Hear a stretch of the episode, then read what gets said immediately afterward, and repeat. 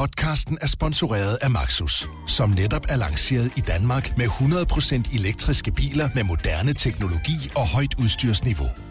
Find din forhandler på maxus-danmark.dk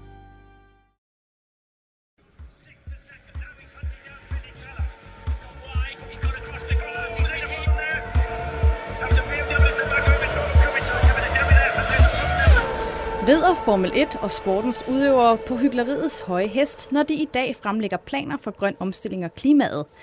Det spørgsmål og mange andre stiller jeg i dag i denne udgave af K-Magazine, din BT-podcast om Formel 1. Mit navn det er Stine Braunschweig, og til at svare på blandt andet det spørgsmål, jeg indledte med, har jeg i dag BT's Formel 1-korrespondent Peter Nygaard og racerkører Ronny Bremer. Nå, Peter, øh, velkommen hjem, kan man vel godt sige. Tak. Du har været ude på en øh, længere rejse med de seneste to løb. En kæmpe rejse på næsten 14 dage. Og jeg skal afsted til Brasilien i morgen, så det går godt. Ja. Hvordan kan du godt øh, sådan, hvad skal man sige, sætte dig op til det nu, hvor det hele ligesom er, er afgjort? Ja, det synes jeg. Altså, det, det er rent nok ved at med afgjort, men der er stadig mange sekundære placeringer, og så følger vi også ham der, øh, Magnussen jo, som stadig har lidt at skulle rette op på, eller Tima har lidt at skulle rette op på. Ja, men er Så- det ikke ved at være der, hvor vi tænker, nå ja, så Jo, lad os få det overstået. Ja. Skyd hunden. det selv man plaster synes. af. Ja. Ronny, øhm, Lewis Hamilton har jo vundet sit øh, 6. verdensmesterskab i år, og, øh, Og ikke mindst Mercedes. og ikke mindst Mercedes, det er du glad for, og som jeg sagde til Peter, hvad har han at se frem til? Hvad synes du egentlig, vi har at se frem til i de to Ej, øh, ej, jeg synes jo, at det har jo ligget i kortene længe, at uh, Louis uh, vandt mesterskabet, kan man sige. Ikke? Så det bare nu er det afgjort, men det var jo nærmest også teoretisk før i min bog i hvert fald. Uh, selvfølgelig kan alt ske og sådan noget andet der, men, men det var, det var noget det. Men jeg synes, uh, der har været noget godt race i det sidste på løbet. Det kan måske dæmme op for, at uh, som vi måske også så i USA, at Bottas får lidt øh, større rolle her mod, mod slutningen, end han har fået tidligere. Øh, så er der jo stadig alt det her Red Bull Ferrari-snak, og hvad må de bruge af fuel flow, og hvad må de ikke bruge, og sådan noget. Der, der er mange spændende ting, synes jeg. Ja, Peter, hvad skal vi så holde særligt øje med, synes du, i de to sidste løb? Jeg synes, vi skal glæde os over, at alle- kørende nu har, frit løb. Altså, som Ronny er inde på, Mercedes, de, de skal ikke satse på Hamilton udelukkende, og hos Ferrari synes jeg også, der, der er placeringerne også øh, ved at være fordelt, og de skal i hvert fald køre race om, om, om, om, øh, om deres indbyrdes placeringer, så det er dejligt at se, at de får, får frit løb. Hvad hvad det så fører med sig, det tror jeg bliver spændende. Lige om lidt, der tager vi hul på dagens udsendelse. Velkommen til alle jer, der lytter med. Well, now, James, they've changed the regulations concerning the airboxes and the wings, and yet you're still extremely fast. How do you do it? Big balls. I sidste uges udgave af K-Magazine, der havde vi det kommende 2021 relevant, der langt om længe blev præsenteret på dagsordenen. Vi fik øh, drøftet diverse tiltag og regelændringer, som vi kan se frem til i 2021. Og i dag der skal det også handle lidt om reglementet, men på en lidt anden måde. For nu zoomer vi lidt mere ind og stiller skarpt på Haas og det nye reglement. For hvad betyder 2021-reglerne egentlig for feltets mindste hold, Haas og ikke mindst for Kevin Magnussen? Er det godt eller skidt med de nye regler? Og hvilke fordele og ulemper ser dagens gæster i det nye reglement, hvis vi tager harsbrillerne på? Ronny, hvis du kigger på det overordnet, er du så glad på Harses vegne for det her 2021-reglement? Man kan sige, lige nu kan det kun gå bedre, jo. der kan det næsten ikke gå værre. Så, så på den måde, ja. Men, men jeg tror, jeg tror, det hører mere til historien. Jeg tror, hvis man kigger sådan tilbage, hvordan øh, Formel 1 har ændret sig med nye ændringer og sådan noget andet, så er det som regel altid store teams, der stadigvæk er der. Så, så jeg tror ikke, at det...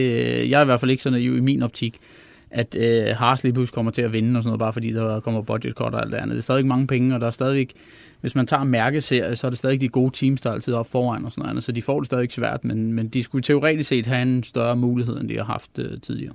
Peter, teoretisk set nævner Ronny her, men er der også en risiko for, at vi måske leger en lille smule naiv, og det i virkeligheden ikke kommer til at rokke ret meget for, for et hold som Haas? Ja, jeg er ambivalent, ambivalent med det her nye reglement, for, for det, alt det Ronny siger er 100% rigtigt, men, men på den anden side, så viser historien også, at hver gang der kommer en stor reglementsændring, øh, som man introducerer for at gøre feltet mere lige og give de små teams en chance, så kommer det altid de store teams, der kommer bedst ud af det. Simpelthen fordi de har flere ressourcer, de har flere folk, de, øh, de kan gå tidligere i gang med et nye reglement. Altså hos Mercedes og hos Ferrari og sikkert også Red Bull, der, der ved jeg, at de, at de, de øh, i månedsvis har haft folk, en, en arbejdsgruppe, der har kigget på 2021-bilen allerede. Og har de, de rigeligt at gøre med, for slet ikke at nævne 19-bilen, så er det rigeligt at gøre med for 2020-bilen til at køre. Så jeg tror, når vi, når vi starter i 21, så vil de store teams stadigvæk være foran, måske ovenikøbet lidt længere foran, ja. Men på en lidt længere bane, så, så vil det her budgetkort øh, sandsynligvis betyde, at, at, at i hvert fald de små teams rykker tættere på de store teams, så vi kan få en overraskelse en gang imellem. Nu har du været afsted med øh, og, og fulgt de, de seneste to løb, og du har også været afsted, hvor i forbindelse med det her, at øh, reglementet selvfølgelig blev præsenteret. Hvordan fornemmer du helt generelt, at der i, i garagen og på holdet omkring Haas ligesom er blevet taget imod de her nye ændringer? Der er man som udgangspunkt glad for det, fordi altså, man er i sådan en situation, hvor, hvor alle ændringer kun kan, næsten kan hjælpe en, fordi det kan ikke gå mere skævt end det, end det har gået. Så som udgangspunkt er man glad for det. Og Gene Haas, som, som, som betaler festen, øh, han synes også, at, at det her budgetkort ser, ser godt ud. Han ved godt, at han kommer ikke op i nærheden af, af loftet, men, men øh, de store teams bliver tvunget til at skære ned, og det vil alt andet lige bringe dem tættere på ham. Så, så, så generelt er, er udsigten øh, positiv, men, men som altid i racerløb, så er det resultaterne, der afgør det. Stopuret øh, siger det hele. Og hvis vi kommer til 2021, og de er endnu længere bagefter, så er det selvfølgelig negativt, men jeg tror på, at, at de vil være øh, et skridt tættere på. Ronny, nu nævner øh, Peter jo Gene Haas her. Øh, og Gene Haas er jo også lidt en karakter, og han har selvfølgelig meget magt, når det kommer til Haas og, og deres deltagelse i Formel 1. Og han har jo også tidligere været en lille smule kryptisk omkring, hvad skal der ske, når det her nye reglement det kommer. Og jeg faldt jo tilfældigvis over en artikel, hvor Günther Steiner han jo forklarer, hvordan han, øh, han har fortalt Gene Haas om, hvad, hvad det her nye reglement ligesom kommer til at betyde. Og der siger Steiner også, at nu skal Gene Haas lige fordøje det her og finde ud af, hvad han vil. Altså, tror du reelt, der er nogen risiko for, at Gene Haas han cutter der, der vil altid være en risiko, kan du sige. At, øh, det, det er jo ikke sådan så, at Jean først ved nu, hvad der foregår. Altså sådan, sådan skal det heller ikke forstås i, i den øh, ting. Jeg tror, at, at i forhold til alt det, som Gunther egentlig har fået lov til til at starte med, hvor godt fremdrift der var i teamet, så, så, så som vi har snakket om tidligere, så gik det måske bare lidt for godt til at starte med, og nu er det rigtig svært lige pludselig, og nu er det måske der, hvor at det nok har været den reelle plads, når man kommer ind som ny i klassen og, og skal være med i Formel 1-feltet. Øh, så er det klart, at Gene kan der til hver en tid sige, at det her det er for mange penge at spille på det, men jeg tror stadig, at han har en lille patrol i ham, der gerne vil have, at der skal noget amerikansk ind og sådan noget andet. Så, så længe at han kan se, at der er noget fremdrift, så kan det godt være lige nu, at der er tilbagedrift, men, men så længe han kan se, at der kommer til at ske nogle ting, der gavner dem, så tror jeg ikke, at han forsvinder fra det. Men Gene virker som en rigtig god chef i mine øjne, der ligesom der Günther køre tingene og har tillid til, at hvis du siger, det er sådan her, så er det sådan her, uden at jeg kan sige det 100%, men det er sådan, det virker på mig. Hvis vi så lige tager, tager sådan, hvad skal man kalde det, sådan de mere praktiske briller på, Peter, og, og hvis vi kigger på det her reglement, hvor der jo ligesom er kommet med mere og mindre og, og nogle ret sådan omvæltende tiltag, øh, hvor ser du så, der åbner sig døre for et hold som Haas? Øh, jamen, det, det gør det jo først og fremmest ved, at posen bliver rystet. Alle, alle skal starte mere eller mindre forfra med, med, med et, øh, en ren computerskærm, når de skal til at tegne bilerne. Øh, stadigvæk, de store teams har flere computerskærme at tegne på. Flere mennesker har siddet bag computerskærmen til at få de gode idéer.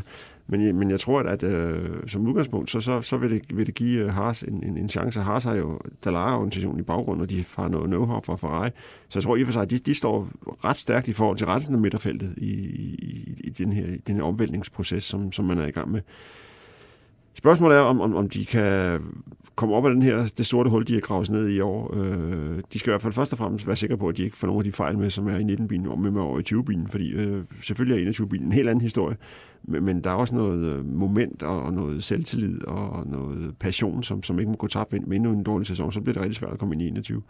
Så det bliver på mange måder en afgørende sæson. Men for lige at vende tilbage til Gene Haas, så jeg, jeg var til den der pressebriefing, hvor jeg begyndte at snakke om, at han havde snakket med Gene om formiddagen og satte ham ind i nye reglementer osv. Og en af de ting, som, som den her journalist, der har skrevet historien, må måske øh, med vilje undlod, fordi han godt ville have sin vinkel på det, det var, at, at øh, Günther sagde, øh, alt ser positivt ud.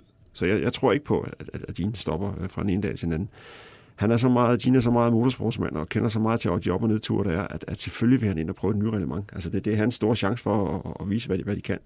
Uh, hvis han trækker stikket, så bliver det først efter et, et par dårlige sæsoner. Hvis, hvis 21-reglementet og budgetloft så videre ikke fungerer, som han har forventet, så kan jeg altså sige, at han trækker stikket, men det er altså 3-4 ud, år ude i fremtiden.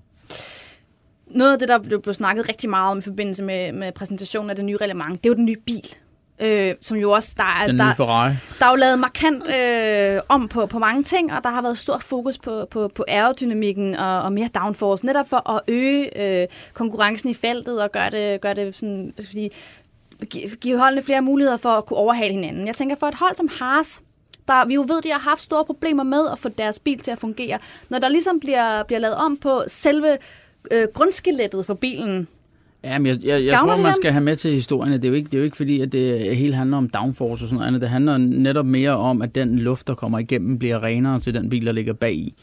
øh, og på den måde gør, at de kan køre tættere på hinanden. Så det er ikke, selvfølgelig kommer der mindre downforce i og med, at du ikke kan lave alle dine egne ting og sådan noget andet, men det er også mere, at det, det går ud på i dag, det er at skabe så meget downforce som muligt, og så meget dirty air som muligt, altså den luft, der går til den næste, så der kommer turbulens i det, så det bliver dårligt at ligge bag i. Det kan de ikke rigtig gøre på samme måde. Det bliver reduceret ifølge dem selv ned til 10 procent, øh, hvor det er måske for 50 procent i dag. Og der er det nok i virkeligheden mere i min verden, men det er selv ikke øh, så, så på de ting bliver det bedre. Jeg tror, det bliver bedre for sådan en som, som Kevin, der kan ræse lidt mere, men til gengæld, så, så skal vi også huske på, at hvis de kommer i nogle situationer, hvor de racer noget mere, det er open wheel, så sker der formentlig også nogle større uheld, øh, og det synes jeg, de øh, har travlt med, at der er ikke måske uheld og sådan noget andet. Så, så der er nogle ting, de måske ikke helt har tænkt over, hvis det bliver så godt, som de håber, men igen, det er jo kun godt at få rystet posen. Det kan ikke øh, skade os, der sidder og kigger på i hvert fald. Ja, det kan det selvfølgelig godt, øh, i og med, at der er god racing gang imellem. Men som udgangspunkt, så tror jeg, det er meget godt at prøve at ryste posen lidt. Noget af det, vi også snakkede om i, øh, i sidste udsendelse af, K-Magazine, og som jeg fik øh, det der, panelet øh, i den udsendelse, deres take på, det var det her med de her dæk. Vi har jo snakket dæk i et væk, Peter, i den her podcast. øh, og det er jo stadig Pirelli, man har i det nye reglement. Og de er stadig skuffet over de nye test. Og hvad og det er jo, og det er jo er nogle, nogle større dæk, de også kan køre med, som er blevet prøvekørt. Og hvad, hvad tænker jeg? Jeg kunne godt tænke mig lige at få jeres korte holdning til. Hvad synes du om, at man, øh, man fortsætter med Pirelli? Øhm, jeg tror ikke, at andre er interesseret, så, så der, der, er ikke, fordi de andre står i kø for at komme ind. Man har jo forsøgt at lokke Michelin ind og, og så videre, men, men jeg, jeg tror, at Pirelli er... Altså, jeg, det er alt for nemt at, at lægge al skylden for de her problemer med dækkene hos Pirelli, fordi de gør bare, hvad de får besked på. De får besked på at lave nogle dæk, der går hurtigt ned, og så tror man, man finder nogle flere pitstop, og så fik man nogle forskellige strategier, og så fik man øh, nogle mere spændende løb. Det viser sig ikke at være tilfældet. Men Pirelli har lavet præcis de dæk, de blev bedt om, og det er det også det, de vil gøre til næste sæson så testede de prototypen til 2020-dækkene ude i, i Austin i, øh, i FP1, og der, der var kørende ikke imponeret. Men det stadigvæk så tidligt, så der kan man sagtens øh, lave om på. Øh, jeg synes, det Altså, Pirelli øh, kan sagtens lave dæk, som, som laver alle mulige andre ting, hvis man vil have det. Så det er et spørgsmål om, at, at FIA øh, giver Pirelli en, en klar besked. Det er de her dæk, vi vil have. Og det, det gjorde de sidste år, det gjorde de forrige år. Og der var beskeden bare forkert. eller, eller i hvert fald måske i teorien rigtigt, men det viser i praksis ikke at fungere. Så det er det, de skal, de skal stramme op på. Hvad siger du, Rønne? Jamen, jeg, jeg siger, det er, jo, det er jo, problemet er også, at du kan ikke teste dæk nu, der passer til en anden bil senere, og hvis de er dårligere ved at sætte på nu, man kan give noget bedre race, så er klart, at alle kørende bokser over nu, de er dårligere, fordi hvis det kommer på en bil, der er nu, og den kører dårligere, så som kører siger det automatisk, at det er ikke så godt det dæk her, man må gerne have så godt et dæk som overhovedet muligt. Men jeg synes, det er, hvor de har fejlet, det er alt det, vi har snakket om med, der, der er for lidt, det viser sig gang på gang, højst sandsynligt, fordi der er for lidt testkilometer, at nogle teams alligevel formået at køre rigtig langt på et dæk, som ikke burde kunne køre så langt i, i den deltatid, de har. Det er egentlig der, det går galt.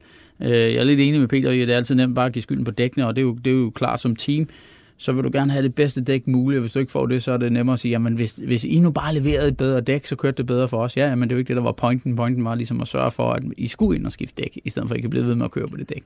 Og det er der, hvor de bare skulle, der, der er for meget magt for teamsene i min øh, optik, hvis man skal lave godt race, så skulle de bare gå ind og lave nogle dæk, der simpelthen ikke kan køre mere end 20 omgange, så det giver det sig selv, at man skal pit.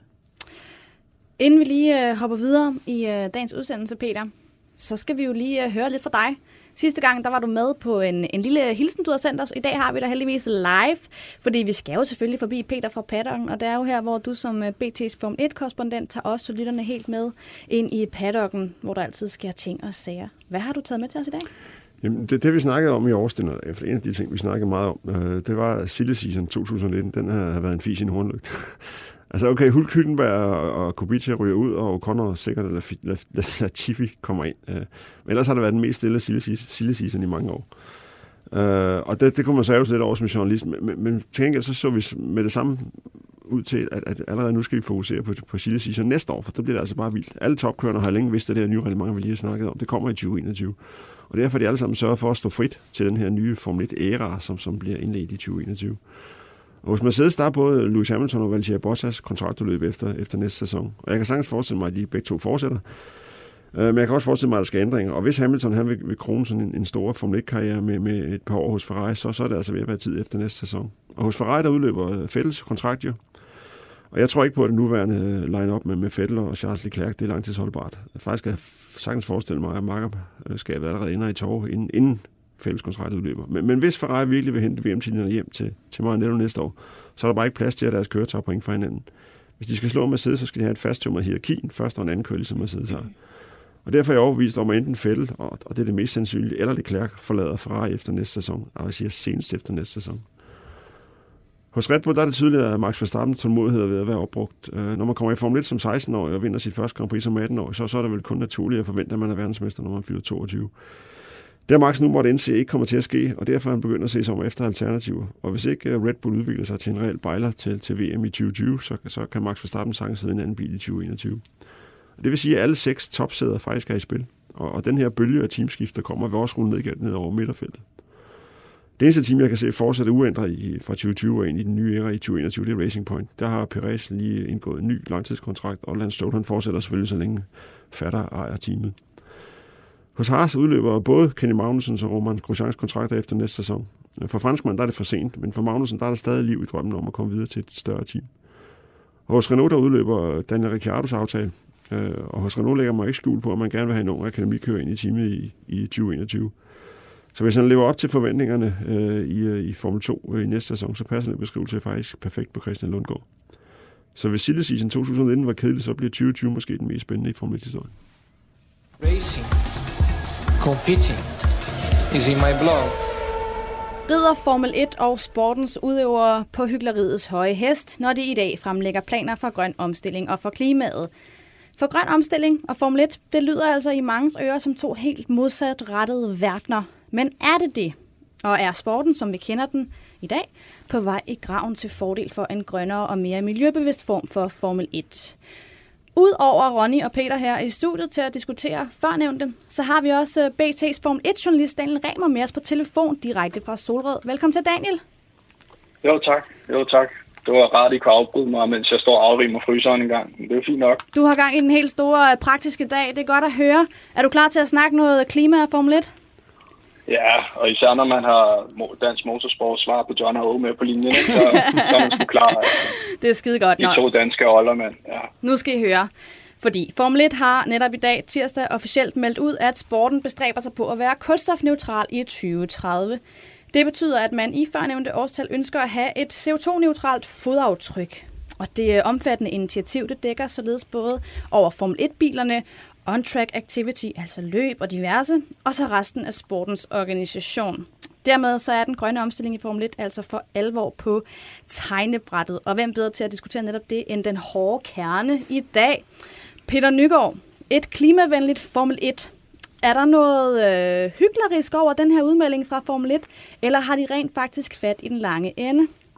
Jeg synes absolut ikke, det er hyklerisk. Altså, alle, alle øh, i hele verden må forholde sig til de klimaændringer, der, der sker, og selvfølgelig også Formel 1, så, så, så det er da kun godt, de er, de er kommet frem. Jeg synes, hvis der er noget, vi kritiserer ved det her, så er de i hvert fald for lange i spytte om det. De, de har faktisk, Formel 1 har faktisk en, en god historie at fortælle om, omkring øh, miljøbevidsthed og, og øh, en grøn øh, skift til, til, til en mere grøn sport. Øh, så selvfølgelig skal vi, skal vi gøre det, og, og, og vi skal, det kan ikke gå hurtigt nok. Jeg synes måske, at det, det, det, de har præsenteret i dag, det lyder meget ambitiøst. Men hellere skyde efter stjernerne, og så ramme en lille smule ved siden af, end, end at, at sætte for lave mål.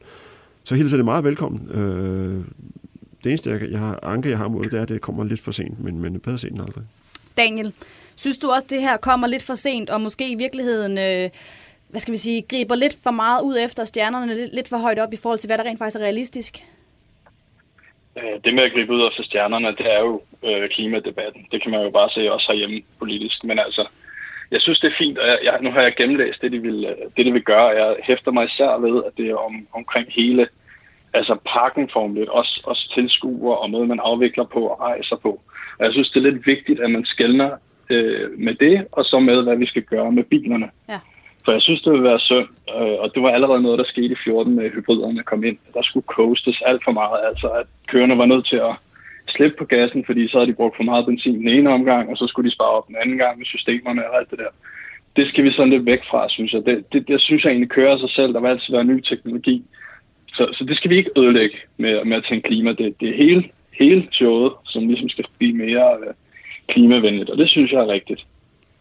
Ronny, hvad, hvad siger du til det, som, øh, som Daniel han, øh, han siger her, og som jeg har, har præsenteret her i oplægget? Jamen, jeg får nok øh, mange hate-mails bagefter. Jeg synes egentlig, at alt det her klimasnak er noget vrøvl, for at være helt ærlig. Forstået på den måde. Nu så jeg lige nogle nye tal, at USA, Kina og Mexico, de står for over 75 procent af forureningen i verden. Så begynder vi på alle mulige andre steder i Danmark og alt muligt andet. Uh, vi skal gøre det ene, og jeg siger ikke, at vi ikke skal gøre noget, men, men øh, altså, hvorfor ikke sætte ind de rigtige steder?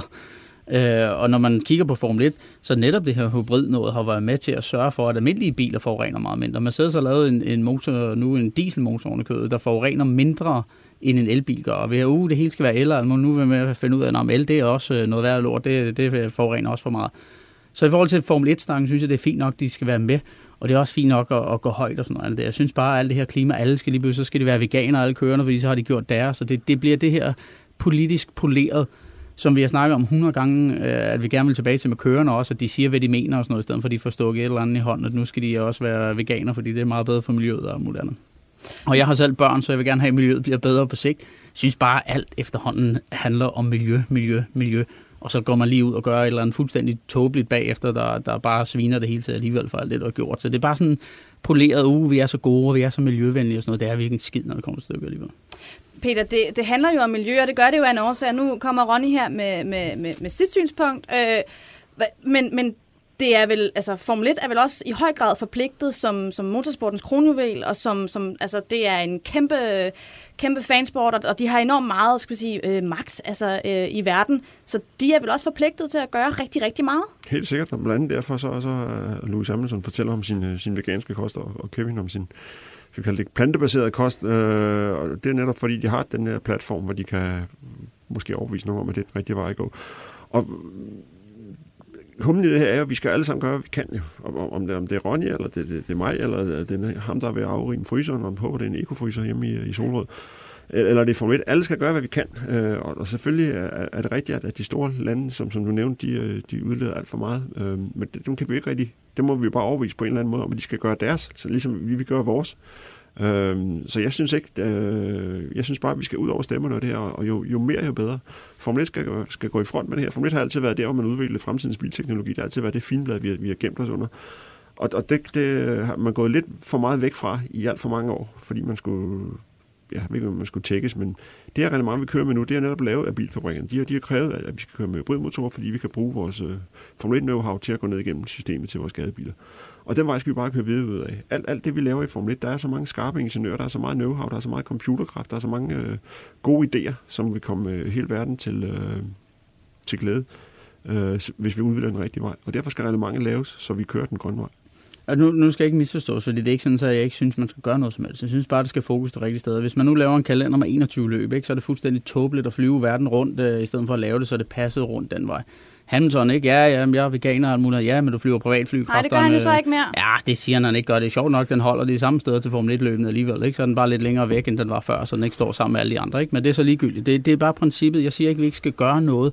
Jeg, jeg synes bare, det er blevet sådan noget poleret noget, som kan give bagslag bagefter med, nå, men du er jo så grøn og sådan noget, men så gør du ikke det. Selvfølgelig skal vi alle sammen være med til at løfte lidt den vej, men så kunne man måske organisationsmæssigt kigge, okay, hvordan gør vi det lidt bedre? Jeg synes, det er rigtig fint, det der med skraldspanden og det med øh, mad, de får ud på banerne og sådan noget. Det gør måske en større forskel end, end bare små enkelte ting, men jeg synes bare, det handler bare om miljø hele tiden, og hvis man kigger på sporten, så har de om nogen gået forrest, som Peter siger, med at lave de her hybridmotorer og alt muligt andet, der skaber, at resten af verden på meget større skala får nogle biler, der forurener mindre, fordi der er fokus på det. Det var meget mere værd end alt det der andet værtsnak i min øh, øjne. Undskyld, jeg er lidt negativ. Men... Nu skal vi lige have Daniel med igen. Daniel, hvad siger du til, til det, som Ronny han melder op her?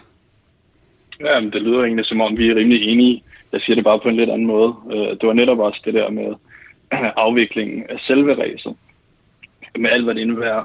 Øh, og jeg synes også, at vi skal lade være med at skælne i forhold til kørende, om det er hyklerisk. Fordi altså, jeg synes ikke, du kan binde en Formel 1-kører op på, at han er hyggelig, fordi han kører Formel 1. Fordi det jo netop er det fineste maskineri, du overhovedet kører i. Øh, så om Hamilton han er veganer, øh, det må være, man kan så fange ham på, at hvis han vil ud og være klimadebattør, så kan man fange ham på privatflyet, øh, og du kan fange ham på, om øh, hans tøjkollektion er, er klima, klima rigtig. Øh, man kan ikke fange ham på, om Kevin Magnussen han lige pludselig spiser plantebaseret kost. Det, det var også lidt en overraskelse, når han plejer at spise pizza og og tikka masala fra England, tror jeg nok, han udtalte, var hans yndlingsret. Øh, og ellers har frekventeret Café, Café Vivaldis øh, menukort i Roskilde. Men det er så også bare, hvad det er. Det er også derfor, jeg siger, at vi skal ikke sådan hænge kørende for meget op på tingene. Øh, det må ligesom være deres egen sag. Det er mere hele cirkuset, der skal blive klimavenligt. Jeg vil helst ikke ændre for meget ved alle de andre ting, fordi det egentlig går også selv. Øh, ikke desto mindre i hvert fald. Da, det vi er viden til her, det er jo selvfølgelig en debat med mange nuancer, der er mange holdninger, og der er rigtig meget på spil i det her, fordi det også er enormt omfattende og omsagribende, øh, den her øh, omlægning til, til, til den mere grønne og klimavenlige. Men Peter, hvis vi nu så kigger på Formel 1 som størrelse, og det det er, den historie Formel 1 har, betyder det her så alt andet lige også, at den sport, som vi kender den, den er på vej hvad skal vi kalde, hvad skal vi sige, i, i graven i en eller anden forstand, og måske er på vej til at blive erstattet af en helt anden form for Formel 1? Nej, den er ikke på vej i graven, men, men, men Formel 1 bliver altid ændret sig. Der er altid kommet nye relevanter øh, med, med jævne mellemrum. Det, det kommer der så... Øh, kommer der så igen, og det, det, det skal det være. Nu kører vi i den retning, som, som verdensopinionen øh, siger, og, og det er ikke kun fordi, vi skal tækkes verdensopinionen, det er fordi, det er bare den rigtige måde at gøre det på. Vi, vi har et, det er et meget reelt problem her, som vi alle sammen skal være med til at løse. Øh, og det, det, det har Formel 1 så øh, taget hånd om. Jeg synes, det, det er helt rigtigt, de gør. Øh, og som jeg sagde tidligere, så synes jeg, det, det er forkert, at de ikke har, har promoveret den, de her motorer, som vi kører med nu. Altså, de er jo fantastiske motorer, også ud fra et grønt synspunkt, vi kører med. Øh, og og, og øh, der er mange lavt hængende frugter, frugter, som vi skal, vi skal gå i gang med. Jeg var inde på det sidste uge i mine, øh, mine patter-ting. Både med, med rejserne, at vi skal lave en kalender, som er meget mere øh, logisk øh, i forhold til, hvor, hvor langt vi skal flyve, og hvor vi skal flyve hen. Øh, og så, så er der de her med, med dækkene, for eksempel. Altså, vi, vi bruger alt for mange dæk. Ja. Øh, de skal bare have tre sæt dæk. Et, et, et til tørvejr, et til regnvejr, og så et reservedæk, hvis de punkterer. Det skal måske ligge i bagagerummet. Men altså, vi, det, det skal gøres meget simplere. Der, der er så mange lavt hængende frugter, så, som sporten bare selv skal i gang med at plukke hurtigst muligt. Og det er det første øh, skridt på vejen taget i dag. Fordi hvis andre øh, og mere aggressive folk får øje på det her, så kan det hurtigt opfattes som noget svineri. Vi kan, vi kan ikke forsvare, at vi bruger 200.000 dæk og sender dem verden rundt. Det, det, kan vi ikke, det kan vi ikke forsvare logisk. Vi kan godt forsvare vores motorer, men der er stadig mange ting, som vi ikke kan forsvare, og det skal vi bare tage fat i. Ronny, hvad tror du, øh, den her øh, grønne omstilling, som jo ligesom, den er i gang nu, og, og, og nu, øh, nu sigter man mod den her øh, øh kulstofneutrale øh, Formel 1-verden i, i 2030. Tror du, det får nogen indvirkning på øh, sportens popularitet? Jamen det gør det jo, at, at alt handler jo om klimakræfter om alle steder, så selvfølgelig øh, bliver man også nødt til at melde et eller andet ud der. Og, og jeg tror ikke, det påvirker så meget. Jeg tror bare, man skal passe på også. Vi har snakket om det før. Formel 1 er det ypperste. Så det kan godt være, at det er rigtigt at skære ned på en masse dæk og sådan noget. Men hvis der kun er tre dæk, så mister du også øh, det, der er i Formel 1 med, det er det ypperste. Og det men er det ikke måske bare et vilkår, når klimaet jo, skal, jo, det, er, altså er det, jo, det er så presset, som det er? Jamen det er jeg ikke enig i. Og nu jeg er ikke ekspert på klima, og det er også det, jeg siger, jeg får sikkert en masse hademail, fordi det jeg, at jeg siger sådan her. Men, men det, det, er jo bare sjovt, at det så lige pludselig viser sig med elbiler, de ikke er så grønne alligevel. Og sådan, og sådan bliver det ved hele tiden. Så jeg synes måske, debatten afhænger af, at der er måske nogen, der reelt har forstand på det, der kommer og siger, hvad vil reelt forskellen være, hvis de kørte med 30 dæk, eller 15 dæk, eller 3 dæk. Og så kunne man måske på den måde beslutte, om det overhovedet er noget værd eller ej. Fordi der er jo masser af ting, vi laver i dagligdagen. Vi køber masser af produkter, som sviner helt vildt, som vi ikke tænker over. Men så går vi ned og køber økologisk og alt muligt andet, fordi så har vi det godt med os selv igen. Og jeg siger ikke, at det, at det ikke skal være sådan. Jeg siger bare, at vi er måske bare ikke informeret nok om, hvordan det går, eller også er det bare mig, der ikke er. Det kan godt være, at det ikke er. Men jeg, jeg synes bare gang på gang, så to år senere kommer der et eller andet frem. Det var ikke så grønt alligevel, som vi fik at vide dengang. Og nogle eksperter siger, at så slemt er det heller ikke, sådan har tiden været. Sådan noget. Der er ingen tvivl om, at der er nogle ting, der skal ryddes op på.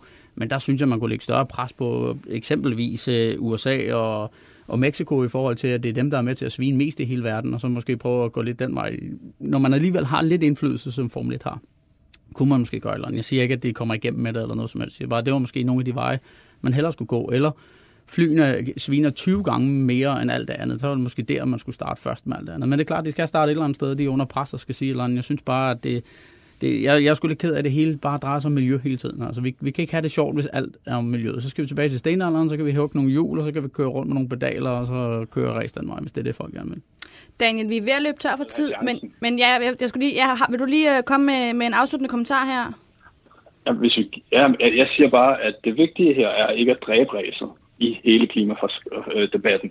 Vi skal gøre, at der skal gøres noget, men man skal ikke dræbe ræset. Det var det, jeg prøvede at være inde på i starten. Yes. Man skal ikke lave dårligere biler på grund af det. Det er der heller ikke nogen, der, der, nogen, nogen, der foreslår jo. Nej, nej, det siger jeg heller ikke. Men det kunne være, at der var... Ja, ikke endnu. Den skal, det må bare ikke tage den vej. Jeg synes allerede, der kom nogle dårligere biler i 14. Og det, det var dårligere race, der kom der. Daniel, inden vi øh, slipper dig helt, øhm, var der noget, du gerne ville fortælle os her i studiet og vores lyttere? Øh, det, det kunne ja. jeg ikke forstå, der var. Det var nyhedsrullen, den ruller også hernede i Solrød. Ja. Øh, den blev lidt overhældet af realiteterne desværre, men øh, vi kan jo sådan lige sige til dem, der ikke læser BT, at øh, Kasper Elgård, han gør simpelthen øh, comeback i øh, TCR-serien, den nye øh, øh, serie, øh, der skal køres af MGT-serie. Hov, Der forsvandt Daniel simpelthen. Så meget for Så er en sponsor, der ikke Ja. betalt nok. øh, nej, vi klarer os. Øh, det må vi, ja, så, så må være det. Så må folk øh, hoppe ind på, på BT og, og, læse, og læse yderligere. Peter, en kort kommentar. Nå, men det er bare en, endnu en, en uh, breaking news. Der er jo, at Albon lige er blevet konfirmeret som uh, Red Bull-kører for næste år. Og ikke særlig overraskende.